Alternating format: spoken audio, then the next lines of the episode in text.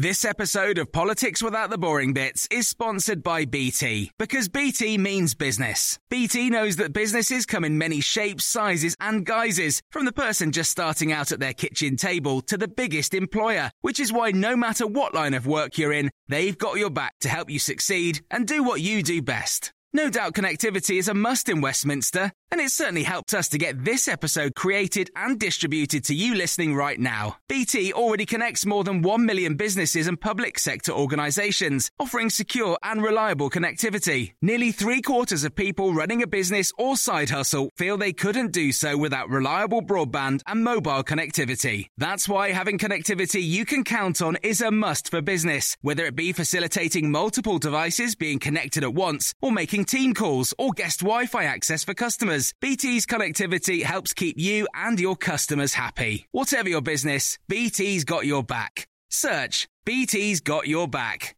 This episode of Politics Without the Boring Bits is brought to you by Luton Rising, owners of London Luton Airport, the UK's most socially impactful airport. Find out more at lutonrising.org.uk.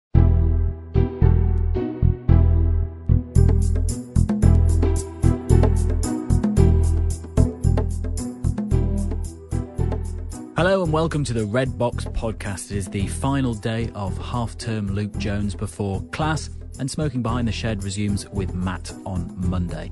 Today on the podcast, the Blair Referendum Project. Two Blairs who ran campaigns in the first Scottish independence referendum Blair Jenkins from Yes Scotland and Blair McDougall from Better Together will reflect on lessons learned and what might happen if there's a second Scottish independence referendum.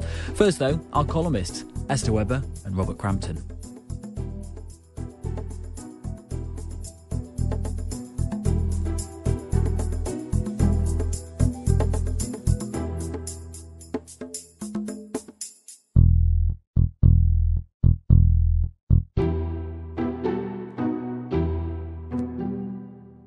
Right, both. Um, the matter of business. Uh, so later today, we're going to hear this uh, big speech from Sir Keir Starmer, um, setting out his his vision, some economic policy. Um, Esther Webber, I, I read somewhere, I think the Labour list was describing it as lengthy.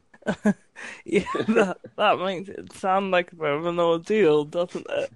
Um, but I think the point that was uh, trying to be made there by Keir Starmer's supporters is that this is something of substance, it's something hefty, um, and it's something for people to get their teeth into to show a bit more of what Labour's direction is and what they want to achieve, um, which is obviously something they've come under a bit of criticism for over the past few weeks, um, and particularly the message today is about focusing on the economy and saying that Labour can be a party which is responsible with the country's finances. So I think that's the that's the message they're looking to put forward today.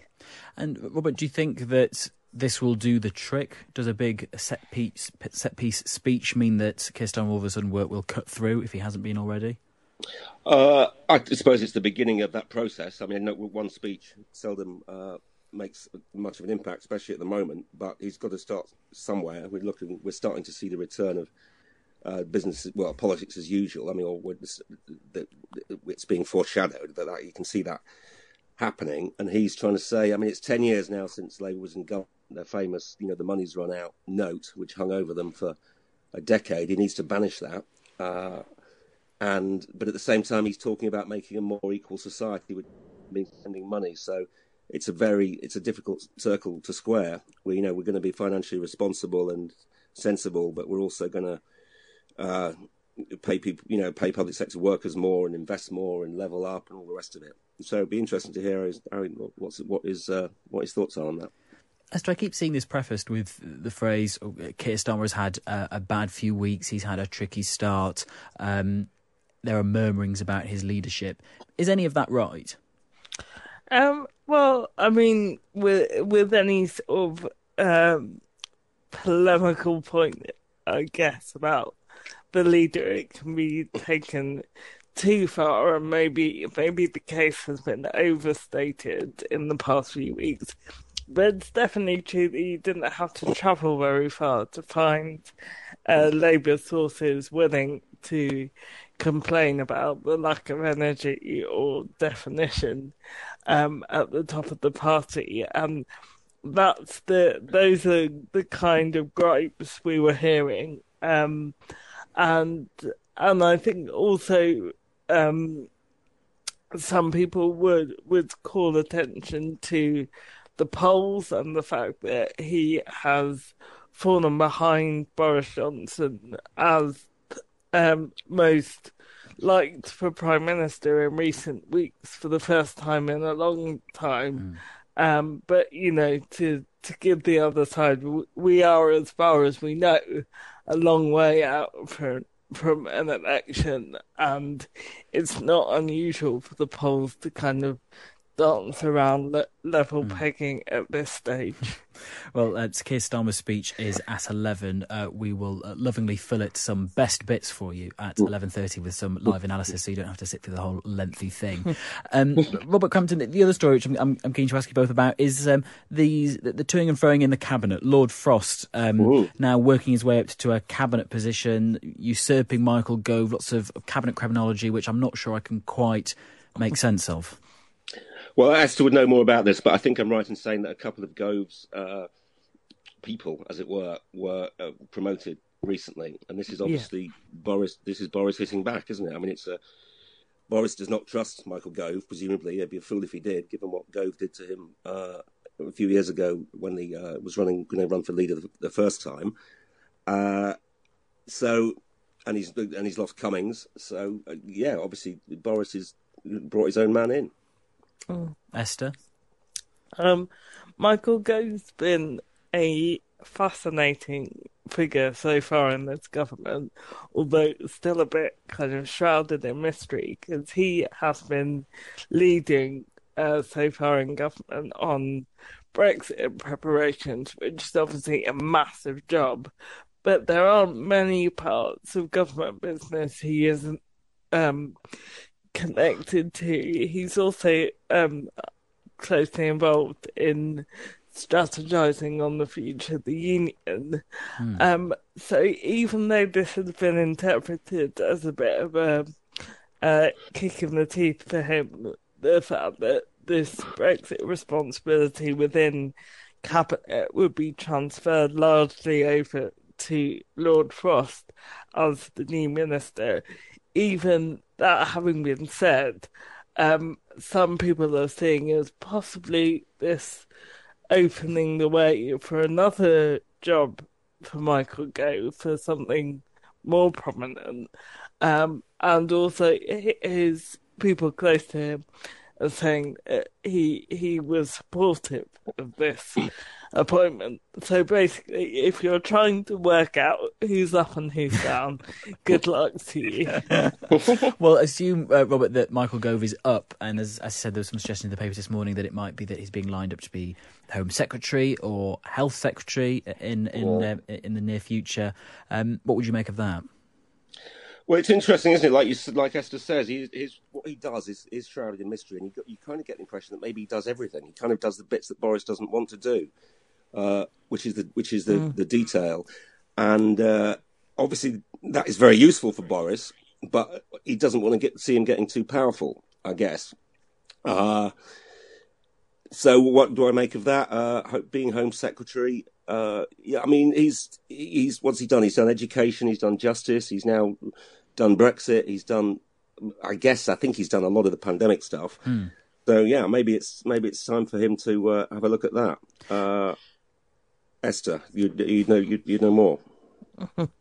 um, well, I mean, we're we're still a way off from a reshuffle, I think, because mm. the consensus seems to be that we need to wait until this immediate phase of the crisis has has passed. Um, but yeah, his position within any reconstituted cabinet will be absolutely fascinating to see. And I guess even though he has been at the top of government for a long time, he hasn't done any of the the big four jobs yet. Mm.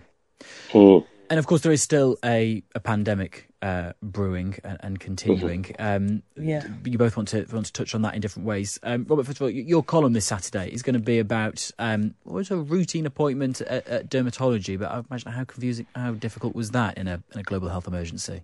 Well, it was surprising. It was amazingly easy. I just, I was just getting a mole checked out, and uh, which is absolutely fine. Uh, and uh, it took me to my local hospital, and I was just incredibly impressed by how. Uh, uh, I know there's this terrible backlog of, uh, of of people who haven't been seen for various things much more serious than mine, but I was just impressed at the speed of the appointment, the the fact everything was so efficient and calm and on time, and it was great, and that's kind of what I'm writing about. But with it, because it's a light-hearted column, there are inevitable, hilarious consequences as well. So Such as I, I must have been ner- more nervous than I thought because as I approached the receptionist, I, uh, the, her computer, the back of her computer was facing me, and I got it into my head that she was called Lenovo.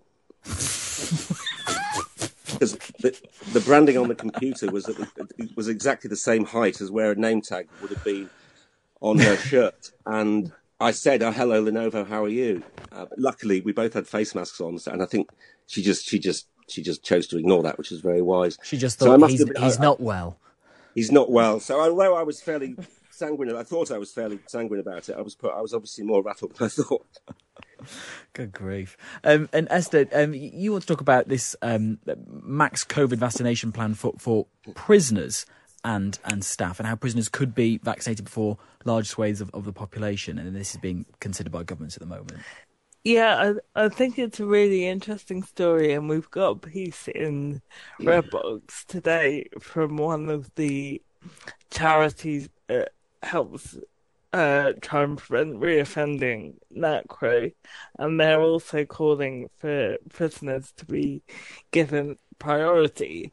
Um, and that view is put forward in the story by uh, health experts as well, who say there's a sort of similar public health case to care homes, in that you have a lot of people living all in close quarters um, who um, are going to easily spread it if um, if they get it, and also lots of people with other conditions or uh, traits that could make them vulnerable. Um, but it's a really it's a really interesting one in terms of the politics because Mm. care homes is kind of a no brainer in a way in theory. Um, prisons would obviously be highly controversial, um, and it's interesting to see whether the government will resist that.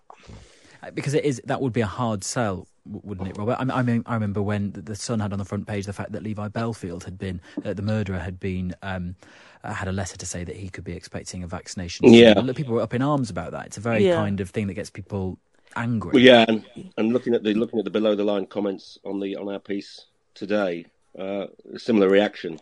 Uh, people saying um, the consensus is basically vaccinate vaccinate the prisoners. That was the uh, that was the thrust of it. Uh, Yeah, and you can't really imagine a Home Secretary less uh, disposed No. to to go for that than than Priti Patel. But that is the that is the next thing for us all to argue about, isn't it, Esther? The what happens post the nine priority groups, and I know it was being suggested in, in some of the reporting that actually we'll just continue down the ages, but there will still be more louder and louder calls for Yeah. police officers or teachers or whoever to, to jump the Yeah, queue. there will definitely still be arguments over this, and we had a poll in Redbox this week about uh, asking people who they thought should be given priority, and there was a majority, just over fifty percent for teachers, Yeah. uh, quite a lot for police officers as well. I Mm. think twenty-five percent, a bit less for soldiers. right down the bottom, I'm sorry to report, was MPs. who, who only one percent thought MPs should get priority. And what about you, Robert? Did you think there's a case for, for Yeah. profession and uh, to it's a tricky one. in I mean, I'm I'm 56, so I, I think I'm in group, I'm in group nine. But I, if uh, if somebody said to me, "Oh, there's this 40 year old teacher who needs a vaccination ahead of you," I would find it hard to argue that she shouldn't have it. Hmm. Similarly, a, a, a, police officer, or I mean, frankly, a lot of people uh, would probably be, uh, you know, more vulnerable, more exposed than than than I am. Uh, and I'm, uh, but I would, as things stand, I would be due to get it before them. So yeah, it's going to be, it's an argument. It's going to be a big argument, and this, and the, I mean, the prison one is, I mean, the politics of it, as Esther says, are just absolutely horrible, yeah. aren't they? To say to say that uh, some awful person, uh, bearing in mind that most people in prison are not awful people. Um, I could argue that most people in prison probably didn't ought to be in prison in the first place, but uh, the ones that uh, did that do deserve to be there, they, yeah, I mean, that's a very yeah hard sell. Is putting it mildly. That was Esther Webber and Robert Crampton. More from them in the paper. Remember, you can pick up a copy or subscribe online. Next on the podcast, the Blair Referendum Project.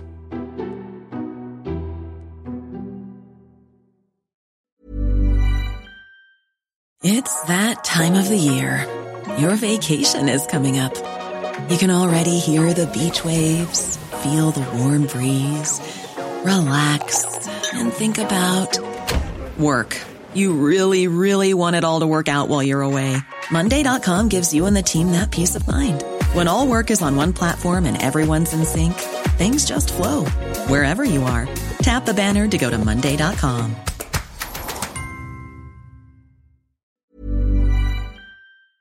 This episode of Politics Without the Boring Bits is brought to you by Luton Rising, owners of London Luton Airport, the UK's most socially impactful airport. Find out more at lutonrising.org.uk.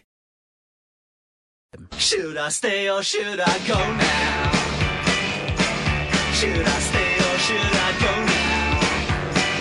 What with Brexit, the pandemic, this recent SNP split over Alex Salmond, the comings and goings of Scottish Tory and Labour leaders, the expectation of and discussion around a second referendum has grown louder and louder. Uh, something reflected in the polls. It wasn't too long ago that the Sunday Times had that poll showing a majority in Scotland want to be asked about independence again. The Holyrood elections in May and the expected SNP majority, of course, could be the firing pistol. But what would IndyRef2 look like?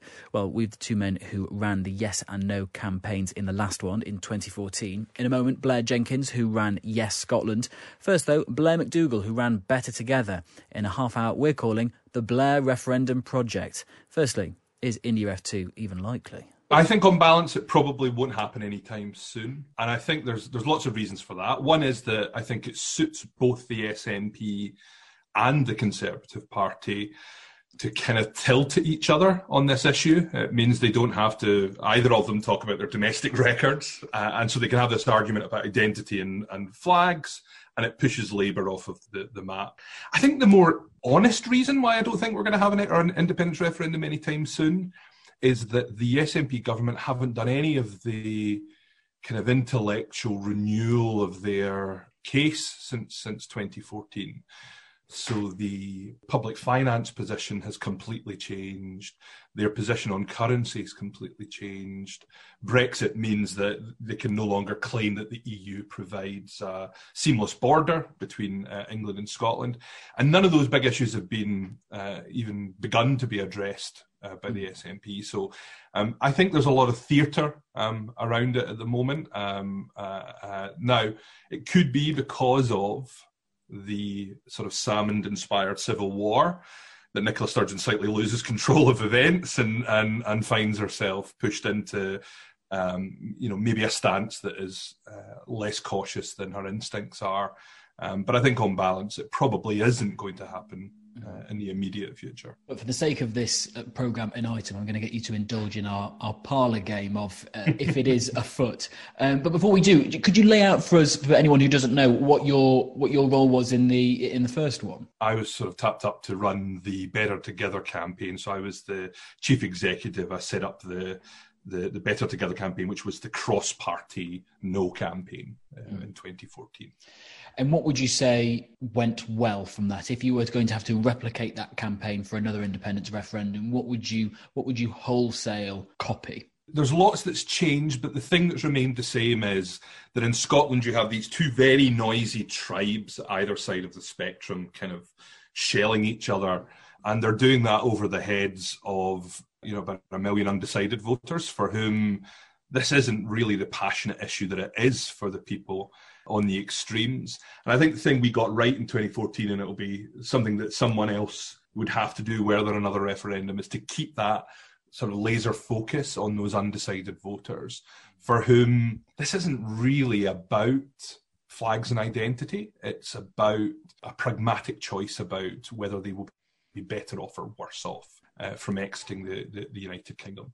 And so I think that that strategic focus was the thing we got right. And that kind of led to us being labelled as being a bit boring, a bit prosaic, and maybe the Yes campaign was more poetic. But it was not just boring necessarily, but it was it was also two head, two hearts was the thing you heard a lot. And I wonder if you'd yeah. try and be a bit more heart. I think there is an emotional case to make, but I think what people who want to remain in the UK shouldn't mistake that for is that the case is about Britishness. Because for those voters in the middle, if this is a contest about national identity, uh, if that's what the frame of a referendum is about, then the side which wants to stay part of Britain loses because you're asking people to choose between two identities. What about the branding of the campaign? There was obviously there's a lot of work. If you're the no side of a referendum, it, it's quite hard to spin that as a positive. You had the whole no thanks uh, thing going on for, for a bit. Mm. Um, do you think you nailed that in independence referendum one, and, and, would you want to change how you approached it in independence referendum two, where it's happened? Well, we were conscious of that, which is why in the first phase of the campaign we were better together, and the idea was we would transition into uh, if you like, a more complete sentence, which was "No thanks, we're better together." A kind of polite, polite decline um, yeah. to to the nationalist prop- proposition. Um, I think there's actually an open question this time as to whether it would be yes or no this hmm. time mm. uh, round if there was another referendum.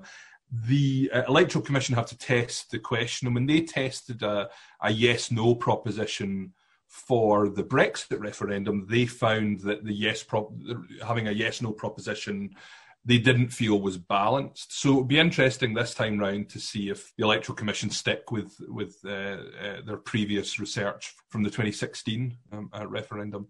What about the decision to bundle all the unionist parties together under one campaign? Is that something which you'd want to see happen again if IndyRef 2 were to happen? I think it's important to understand that in 2014, yes, the parties worked together, but that was really an, a legal necessity. So, under the, the, the, the, law that governs referendums, if you want to spend money in the short campaign, the last few weeks of a campaign, you have to be a designated organization. And to be a designated organization, you need to demonstrate a broad support. So, mm. there is still a need for something which is either cross party or non party. I think it's more likely if there is another referendum that it would be non party rather than cross party. That is to say, you would see some political figures coming together. So I think it's if, if there was another referendum, I think it's likely that it would be a different beast. And actually, given the way politics has changed, given the way the state of the parties in Scotland has changed um, since 2014, that's probably a better campaign strategy is to try to be a kind of non-party insurgency against uh, an SNP government which has been in power for, for, for more than a decade. But you'd still have political leaders itching to get involved, wouldn't you? So it would have to, to some degree, have some kind of cross-party agreement and agreement on strategy to an extent. I mean, I think yeah, there will be politicians this time, but I think one of the one of the lessons both of the Scottish referendum and again the Brexit referendum is that personalities emerge from these campaigns. You think of the, the various Remain people who are not politicians who are now kind of national national figures with big big media following. The same thing happened in Scotland. So I think it's important, given these are political campaigns, to have people who are politically savvy. But you can create a kind of you know a cadre of uh, political spokespeople as well. But you would still have, I guess, Nicola Sturgeon fronting the Yes campaign if, if it can if it happened while she was still First Minister, and you would need somebody to be the opposite number to that. And I wonder who you think that might end up being. I, I think Alistair, like myself, would probably view that he's done his shift. um, uh, we were both, I think, like a thousand days of, of campaigning and uh, uh, uh, from 2012 to 2014. On Boris Johnson, I think it's it's it, it's important to remember in 2014 the thing that David Cameron did well was that he boxed clever. He consistently refused to be the villain that Alex Salmond wanted him to be. He consistently refused to engage every time the SNP said, well, you should debate with Alex Salmond. It should be the Prime Minister of England, uh, Prime Minister of the, uh, England as they would say it, but as the, the rest of the UK versus the uh, First Minister of Scotland. And that was about trying to again create that frame that it was Scotland v Britain or Scotland v England.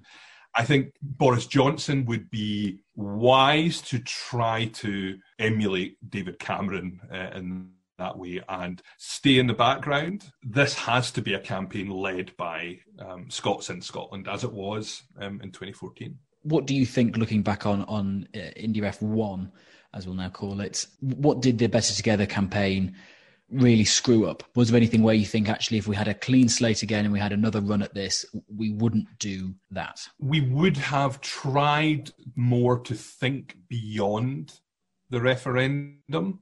The Conservative Party came out of the referendum in Scotland with a with an organisational plan of how the electorate would change and how they would exploit that. I think the Labour Party didn't. We didn't really have a sense of how the electorate would be changed by the experience and what the uh, Labour Party's uh, plan for, for taking advantage of that what would be, and the, the the implication of that has been that again for the Labour Party, um, the SNP have eaten eaten our lunch in terms of people who voted yes, um, and then the Conservative Party have eaten many of the, the, the no voters that we had, and we we're kind of left in the middle of the road getting run over by traffic from from both directions. So I think, uh, although arguably it really wasn't my job to do that, I think uh, looking back uh, in terms of securing Scotland's place in the union, having a clearer strategy for for what it meant for the Labour Party as the the only party which could replace the SNP is something we should have we should have put a lot more thought into. Looking at the other side, what do you make of how match fit or referendum fit the SNP are?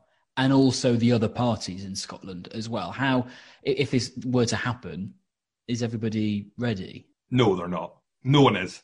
We have all of the ingredients, we have all of the arguments, but we don't have someone to cook uh, those arguments. We've got Gordon Brown still on the, the pitch, sort of slugging away to mix my sporting metaphors. But we do need to develop a new generation of political voices. And I think actually a lot of the new people who will come in in the Holyrood elections will start to take care of that. On the other side, you still have Nicola Sturgeon as a very gifted communicator at the top of the SNP. But behind her, her entire party is wandering all over the political map. She's lost control of the, the policy making uh, apparatus of her party to some pretty eccentric uh, people. There is a real problem with the SNP, and people people I think notice that there is a personality clash going on in the SNP as a result of the Salmond uh, uh, uh, sort of inquiry and the fallout from the Alex Salmond affair. I think what's been less well noticed is that there's a big clash on policy there yeah. as well between Nicola Sturgeon trying, kind of in the face of events, to maintain the idea that leaving the UK is a mixture of continuity, so keeping everything you like, and change, getting rid of everything you don't like. And then th- this sort of insurgency in her own party partially organising around the Alex Salmond issue, who want to put to the voters a, a, a vision which is a, a, much greater upheaval. But, on the unionist side, is Douglas Ross ready, Scottish Conservative leader, and let's assume Sarwar becomes uh, Labour, uh, Scottish Labour leader, is he ready as well? Um, on Douglas Ross, I have no idea whether he's he's ready or not. I, I don't think so. Ruth Davidson was very comfortable making an argument which was not contingent on what Boris Johnson felt because yeah. she didn't like Boris Johnson. It was fairly fairly obvious. Douglas Ross hasn't found a language to do that yet. And I think that's really important to find that language for the side that wants to remain in the UK, because you've got to be able to use all of the issues around Brexit as a cautionary tale um, uh, against leaving a union rather than making it the reason to leave the union. And Anas, I think, will win the, the Scottish Labour leadership. And for the first time in a long time, we'll have someone who is really up for the fight. And I think a mixture of Anas being uh, up for the fight again and Keir Starmer having shown, you know, a real interest in, in this issue with the constitutional work that he and Gordon Brown are doing, I think there's a chance of, of the Labour Party getting back onto the pitch in a, in a serious way, which is um, which is encouraging. Um, I think the Conservative Party have a bigger problem though. Are you a betting man, Blair? No, I'm not. I'm well, you not. are. You are today. I am for these purposes. Yeah. So assume Indy Ref Two happens next year. What would the result be? Be it yes or no, leave remain. It would be a vote to vote to remain in the UK. Confident. I'm extremely confident. The pe- people of Scotland are not going to vote to cut public services, to put up a new border with England, and to change currency. They, they are simply not going to vote for that. That was Blair McDougall, who ran the Better Together campaign in 2014 in the Scottish independence referendum. John Pienaar at Drive this afternoon from 4 on Times Radio. We're going to be talking about the news. We're going to be discussing it and explaining it. Join John Pienaar for the Drive Time show dedicated to the news that matters and the views that need to be heard. I'm going to give people the time and space to tell us what they think. And I'm not going to tell you what to think. I'm going to help you make up your mind. Trusted news, insight, and opinion that speaks for itself. John Pienaar at Drive this afternoon from 4 on Times Radio. This is Times Radio. Where we're joined by Blair Jenkins, who was chief executive of the Yes campaign in the 2014 Scottish independence referendum. Hello. Good morning, Luke. Thank you very much for your for your time today and allowing us to continue our, our Blair referendum project. um, uh, we just heard from from Blair McDougall, who was, I guess, your sort of um, nemesis, your opposite number uh, in 2014. Um, I'm interested when I started talking to him, and I asked first of all how likely does he think a second independence referendum is. He seems pretty convinced that there wouldn't be one. What do you think?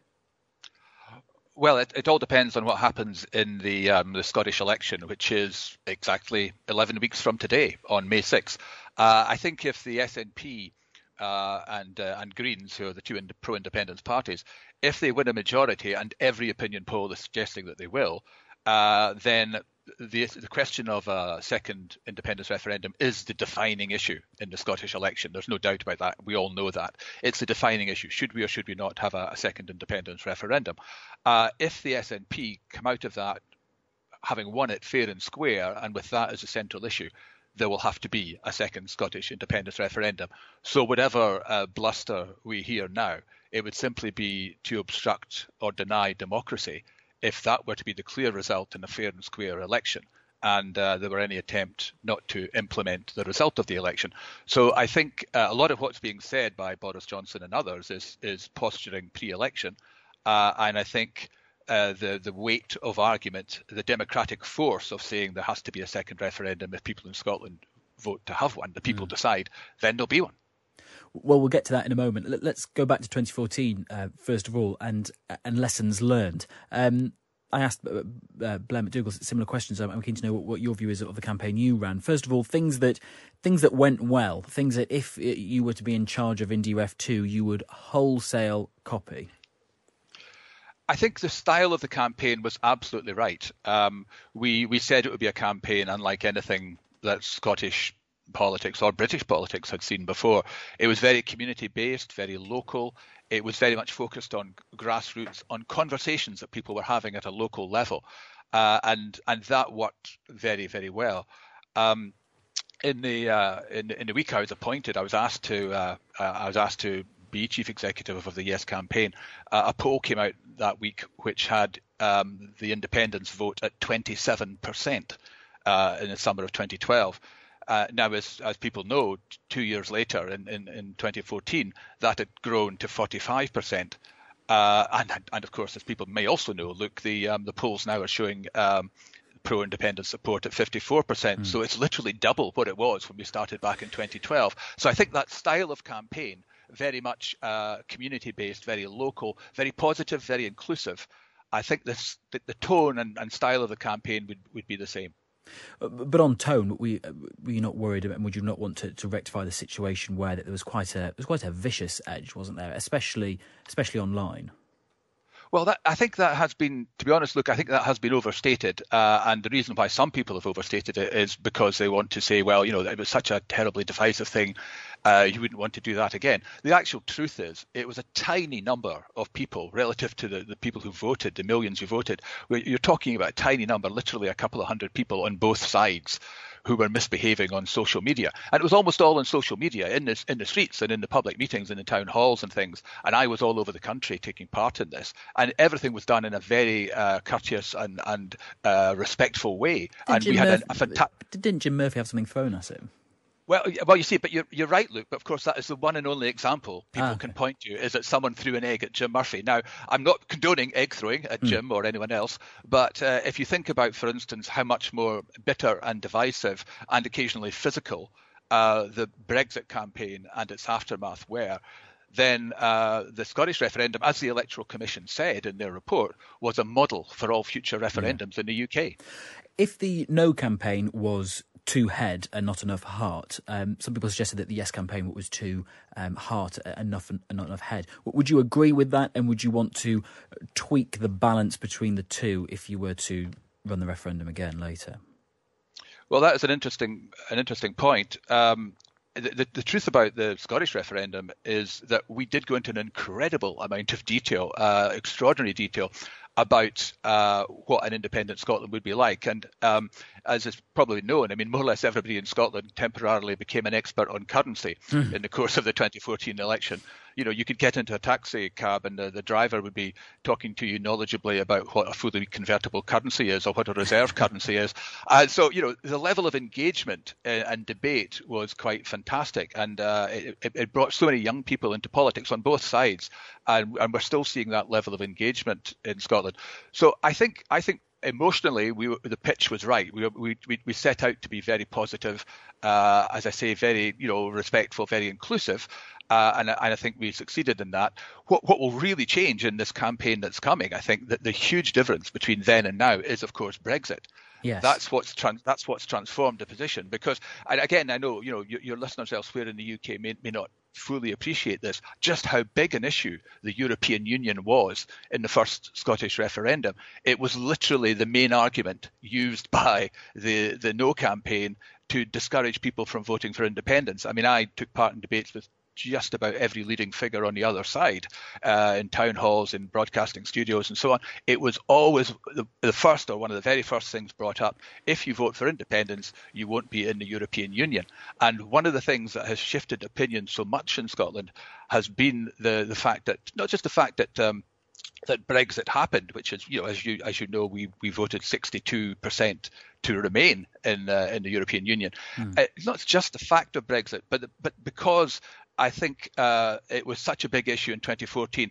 I, w- I was talking recently to a um, uh, an, an academic from overseas who was looking into, in particular, why the, the women, uh, uh, the, the, the percentage of women in Scotland who support independence has increased very markedly. Women in Scotland are now more pro-yes than men, which is a reverse of the 2014 situation.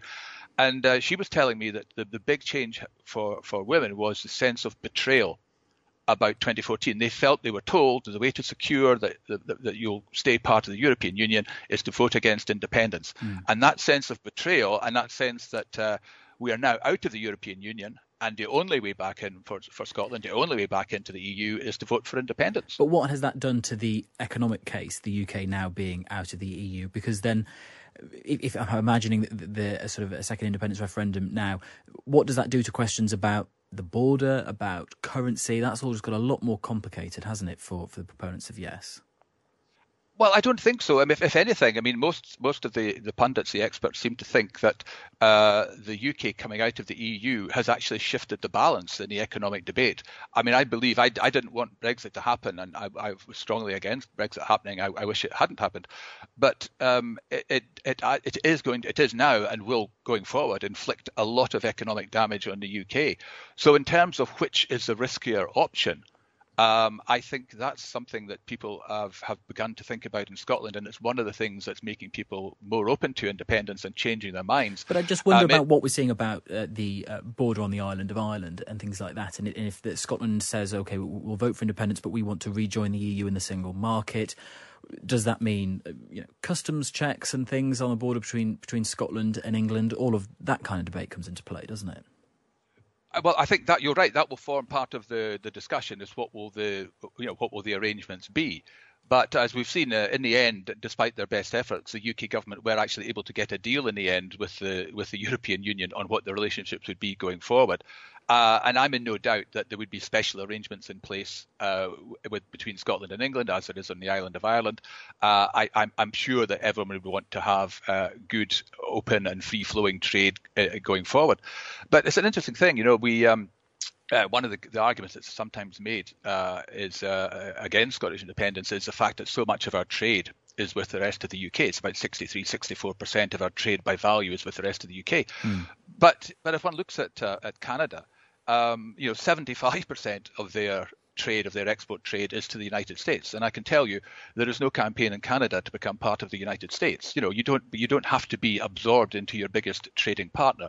So I I think the economic argument, which I, I would have said was fought, probably fought to a draw in 2014. I wouldn't say we won the economic argument. I think we we, we held our own on that front. We won on every other aspect of the debate. But I think uh, the, the economic mm. argument has shifted towards the yes campaign. Blair Jenkins, would you like to make a bet with us? Um, yes. About, uh, about it. I guess we've already had the question of the likelihood of a, of a second independence referendum, um, but I'm keen to know what you think the result would be. Blair McDougall was uh, was adamant it would be no. He, he thinks that the case has been strengthened for no. Well, all our experience is that uh, when you get in front of people and when you have the discussion, the movement is towards yes. That's been the experience of this. This issue has dominated Scottish life, Scottish politics for the last ten years. So I'm confident that once we actually start the independence uh, debate, the independence campaign properly, the movement would be towards yes, and, and Scotland will vote in favour of independence.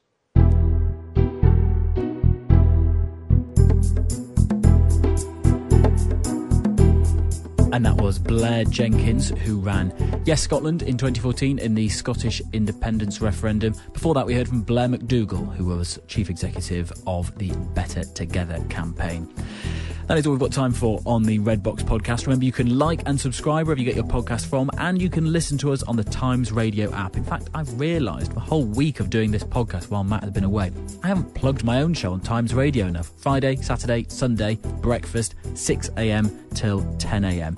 You're stuck at home, you haven't got anything better to do, so you may as well tune in.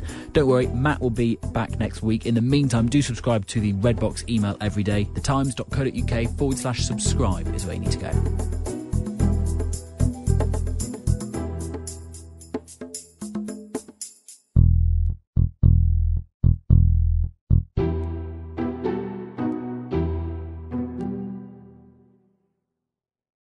This episode of Politics Without the Boring Bits is brought to you by Luton Rising, owners of London Luton Airport, the UK's most socially impactful airport. Find out more at lutonrising.org.uk.